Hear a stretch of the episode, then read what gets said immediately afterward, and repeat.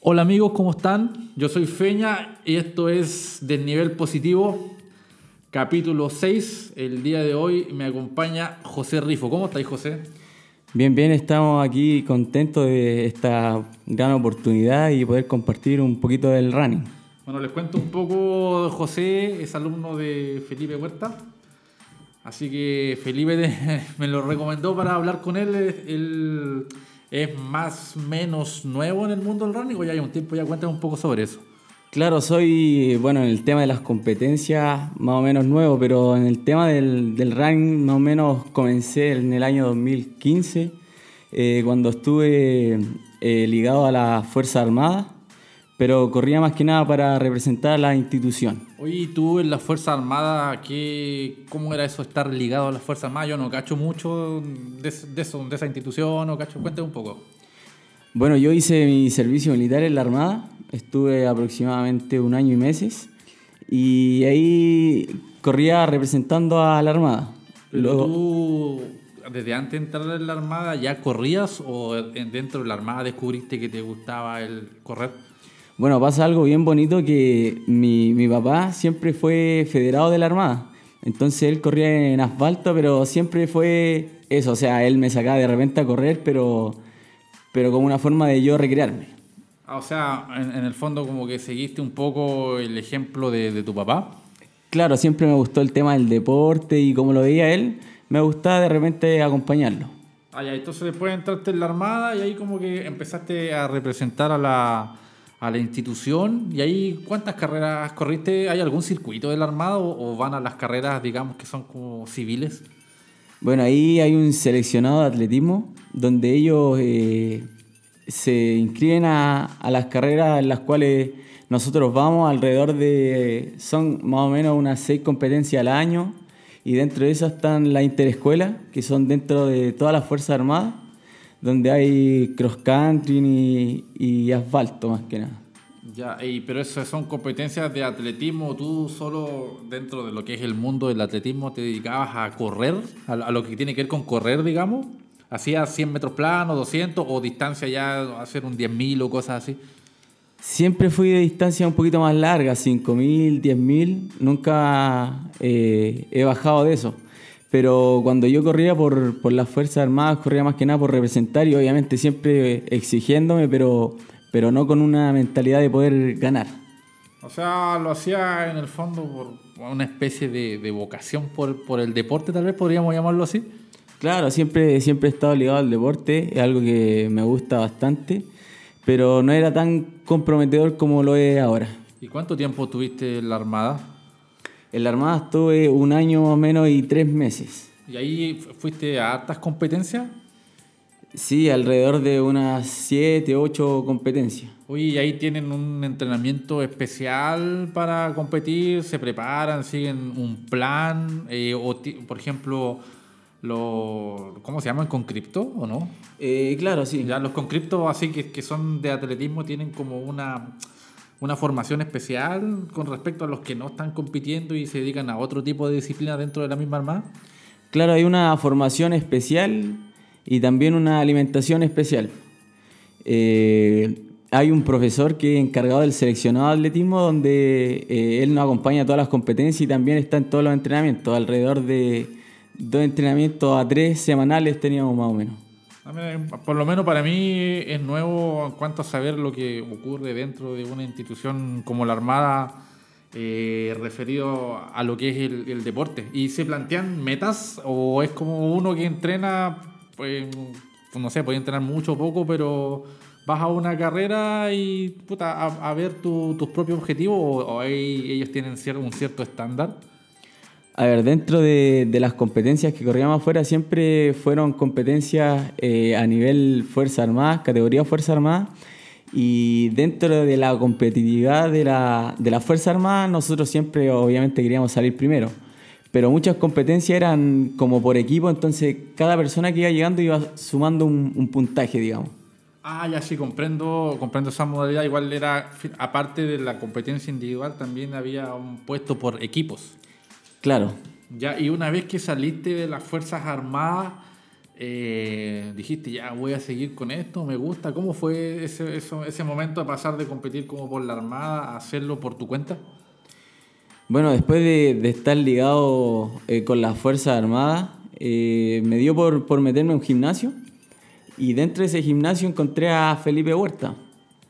Felipe Huerta, que ahora en estos momentos es mi coach, mi entrenador, y, y con él, él es el que me está guiando ahora a competir y que me ha guiado también a lograr mis propios objetivos y metas. Bueno, Felipe estuvo hace dos programas, creo, en el número 4, en el capítulo 4. Eh, así que los que lo escucharon recordarán quién es Felipe. Entonces él es tu entrenador. Eh, bueno, se preparan juntos, ¿sí? sus entrenamientos son a la par. Claro, nosotros llevamos entrenando alrededor de seis meses y dentro de eso, eh, bueno, él tiene competencias muchas veces distintas a las mías, porque yo soy corredor de asfalto y él, él también es trailero, entonces muchas veces eh, los entrenamientos son distintos, pero hay días que nos calzan y ahí entrenamos a la par los dos. Ah, qué buena. Oye, y, y tú, por ejemplo, eres de asfalto, me dices, pero no, no, no, haces nada del cerro, ni siquiera como para hacer trabajo de fuerza, eh, solo, solo asfalto, perdón.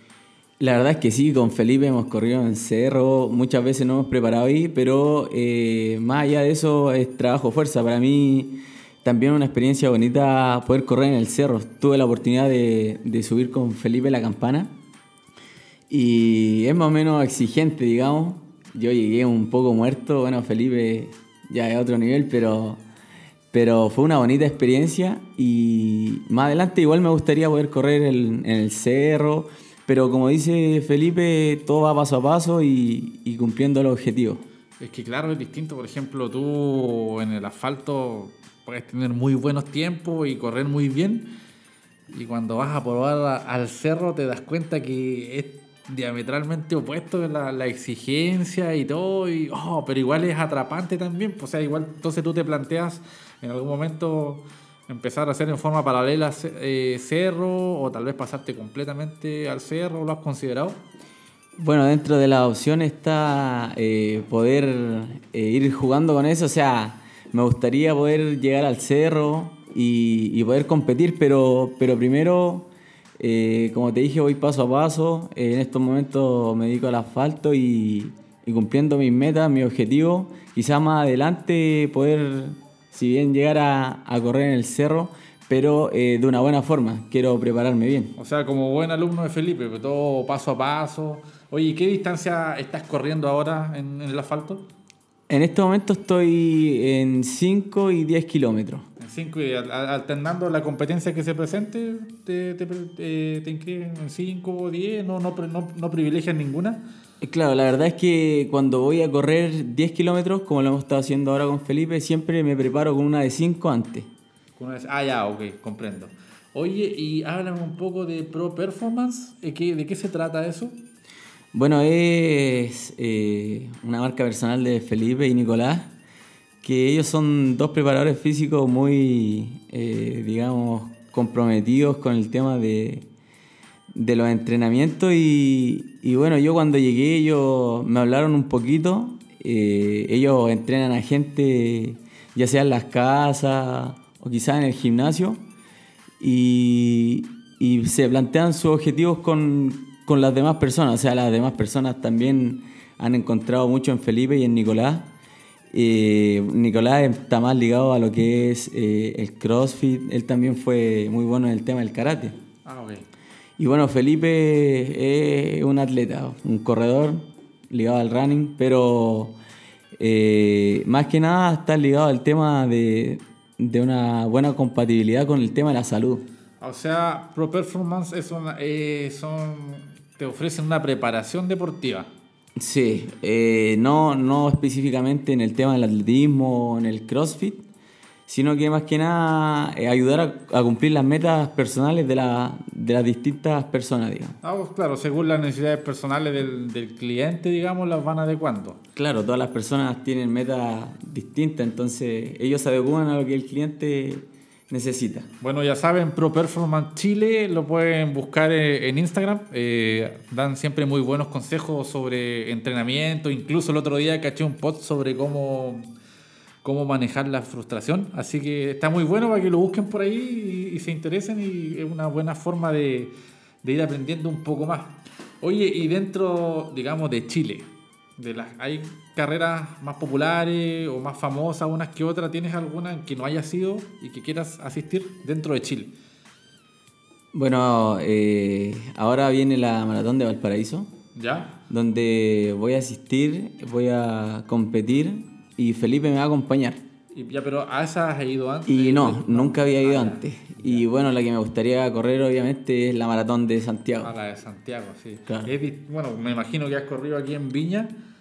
Y yo en la de Santiago corrí los 10 y los 21. Aquí en Viña he corrido solo los 10. Eh, la de Santiago es un poquito. Bueno, yo como trailero no lo veo de la misma forma como el asfalto. De hecho, los traileros buscamos mayor desnivel positivo. Eh, claro. Eh, entonces no, no nos complica la subida, pero sí se nota la diferencia de correr en Viña a correr en Santiago. Tiene más dificultad, digamos, por, por el desnivel. O sea, comparado con, con, lo que es cerro, claro, uno, no está, estamos acostumbrados, pero cuando eres corredor de calle notas la diferencia entre Viña y Santiago.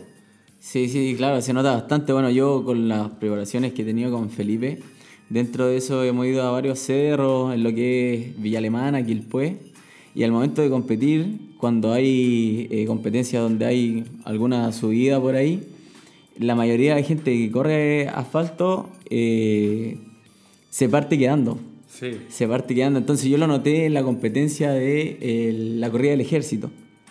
Ahora en septiembre, en la subida a Playa Ancha, tuvimos ahí. Eh, fue mi primera competencia. Ahora eh, después de, haber conocido a Felipe y, me di cuenta de eso. Se nota el tiro. claro, que la preparación de Felipe iba para allá. Pues yo muchas veces, mucha, eh, no es fácil acompañar a Felipe a subir un cerro. claro. No, para, se va. Pero, pero me di cuenta que hacia allá iba la cosa y me sentí bastante bien en el tema de la subida. Es que claro, ahí ves tú los frutos. De hecho, bueno, los que han corrido igual aquí por el sector de Viña, Ahí en la parte donde está el Sheraton eh, es una subida que es, digamos, pequeña. Pero la gran mayoría como que empieza ahí a quedarse atrás, no sé si psicológicamente tratan de ahorrar un poco de energía, no sé, pero se quedan, se quedan y la verdad que no es una subida eh, pronunciada, pero ahí se nota que no entrenan eso.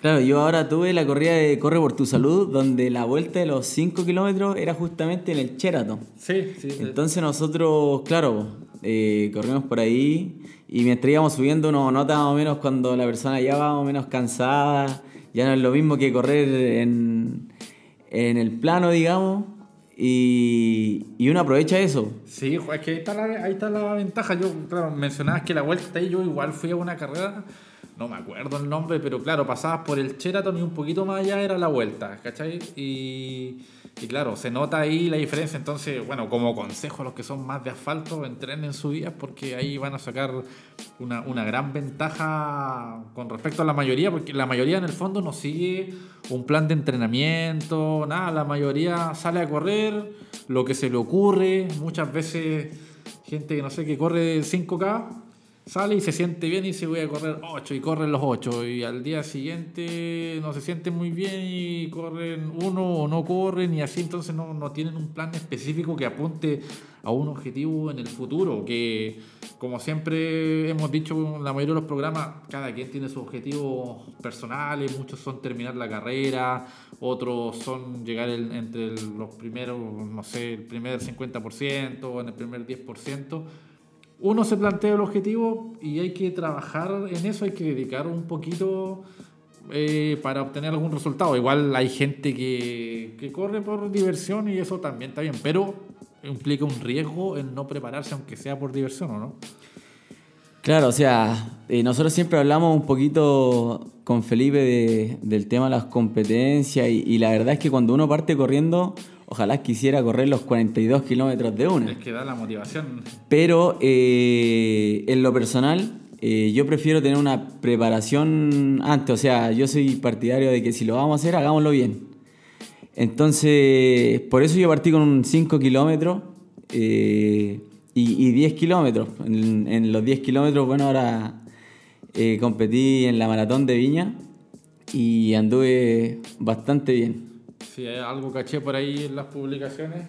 Rifo Run en Instagram, Sí, ¿no? sí. para que lo sigan, Rifo Run. Eh, la gente como que tiende a menospreciar la distancia.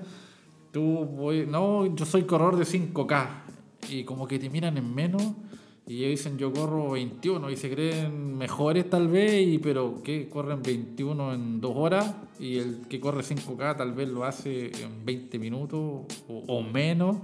Entonces, claro, realmente no por correr menos distancia eres menos que otra persona, sino que puedes enfocarte y especializarte. Yo creo que hay que hacerlo bien. No, no, no puedes aspirar de repente tal vez a uno a tiempos excepcionales, pero hacerlo de forma satisfactoria, digamos. No correr, que saca uno con correr 42K la maratón en 6, 7 horas? Yo encuentro que no, mejor no correrlo. Es como para decir, corrí una maratón, ¿no? También hay que tener una cierta preparación que te permita hacerlo en un tiempo estimativo. Bueno, esto ya lo habíamos hablado en unos programas anteriores, pero que eso, en el fondo es eso, lo que hemos estado hablando este rato, que la gente no se prepara. Una semana tuya típica, eh, bueno, ¿cómo com- compatibilizas con el trabajo, el entrenamiento, más o menos? ¿Cómo es tu plan de una semana? Así a grandes rasgos. Bueno, yo eh, tengo dos turnos en la semana distintos, o sea, eh, una semana dentro de mañana, la otra de tarde, pero siempre trato de priorizar el descanso.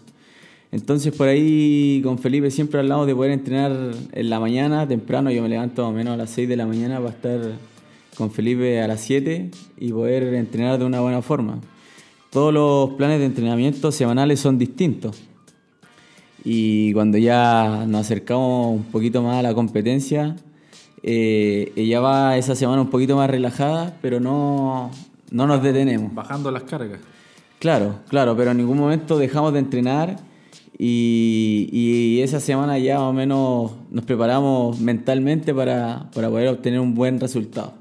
Que la mente, bueno, ya que nos mencionaste eso, eh, la mente influye harto y esto también ya lo he dicho, no quiero ser majadero porque abundan las frases motivadoras de que corre con el corazón, que si te lo propones lo logras. Y algo que a mí personalmente así, pero me provoca una alergia es cuando decretan. Claro. Porque tú sí puedes decretar, puedes correr con el corazón, la mente te lleva no- donde no te llevan las piernas, sí, tal vez, pero hay que entrenar. El, el corazón, la mente y todo, y el decretar, si tú no entrenas, no te va a llevar a ningún lado. No basta solo con, con querer hacerlo o con proponérselo, hay que hacer un trabajo y un esfuerzo para poder lograr una meta. No importa si tu meta es correr un kilómetro, eh, 100 metros o un maratón todo requiere un cierto trabajo y no importa que no quieras tener un, un tiempo excepcional, pero sí hazlo o háganlo de manera responsable y cuidando su cuerpo. Porque, eh, no sé, una lesión o algo que tal vez te puede incluso privar de seguir corriendo el resto de tu vida, no vale la pena por, por después decir que fuiste a una carrera y, no prepararte. Claro, yo ahora con los entrenamientos para 10 kilómetros siempre Felipe me hace correr un poquito más por el tema mental, digamos. O sea, si alguien no se prepara para correr 10K, corre 8K, 7K y en el momento de la competencia va a correr 10K, créeme que mentalmente no, no vaya a llegar bien. Yo te lo digo ¿por qué? porque, eh, bueno, ahora hablando de que corrí la maratón, yo iba a los 6 kilómetros y ya más o menos te parte pesando a un ritmo bueno. Pero eh, como ya había corrido anteriormente quizás 15 kilómetros, 12 por ahí, uno sabe que es capaz de llegar. Entonces mentalmente uno se, se, se programa, digamos, con el hecho de que ya anteriormente se ha preparado con distancia un poquito más larga. Es que esa es la idea, tener un poco de, de fondo para correr. Si tú corres 10, no hay que entrenar justo 10. Eh, hay que entrenar, no sé, 15 para, Claro. para tener todo el fuelle y, dar, y darlo todo en los 10 y, y tener aguante un poco más. po. Y no, porque igual siempre se suele decir que, no sé, pues, no, si tú corrís 7, 6, podís correr 10. Sí, sí se puede, pero no va, no va a darlo todo como si tenía una resistencia para correr 15. O sea, en el fondo, si, si queréis participar en 10, entrena 15, para que la carrera, tus 10 sean buenos. Y aparte que hay muchas veces que las carreras son de 10, pero terminan siendo 11. Y si estáis preparados solamente para 10, no, no vaya a empezar a mirar el, el reloj, lo que sea que uses, pues, oh, y todavía no paro, o me falta esto, y te empiezas a tratar de, de como de, de, ahorrar energía, y eso es falta de preparación en el fondo, ¿no?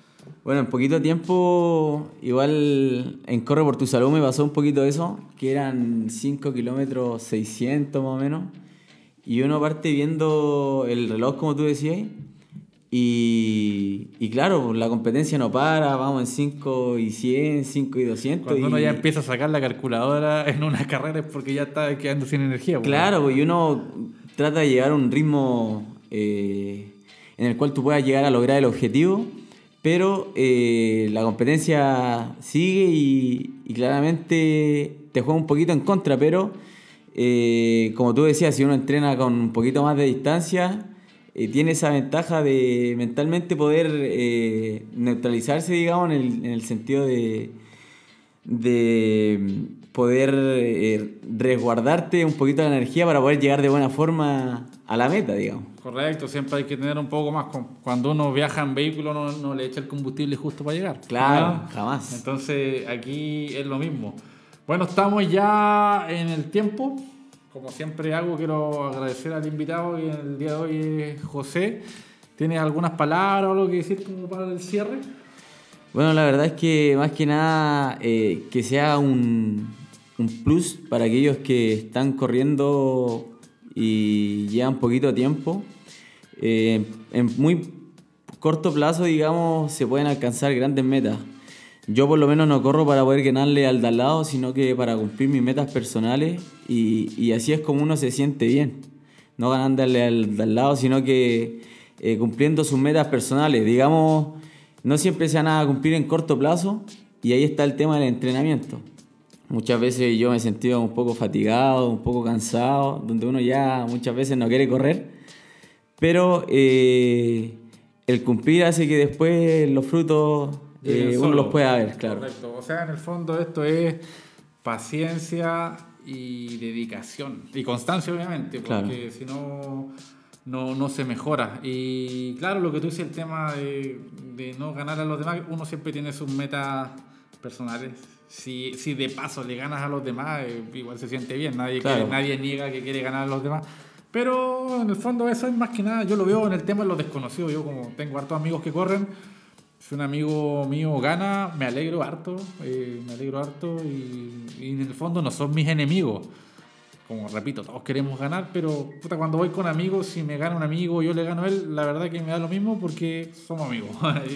Claro, y en este mundo también, como en todo el mundo siempre, uno se va haciendo harto amigos. Bueno, quiero aprovechar también de dar las gracias a Eliezer Lascano, al Francisco Espejo y a Camilo Muñoz porque me han ayudado bastante en la difusión del, de este programa. Eh, esto se hace de forma, digamos, se, se promociona por Instagram, eh, es un poco difícil eh, hacer las cosas solo, esto es autogestión. así que agradezco a los que me ayudan a difundir esto y también a los que participan viniendo aquí en el programa como invitados. así que hasta aquí el capítulo de hoy, esto fue Desnivel Positivo.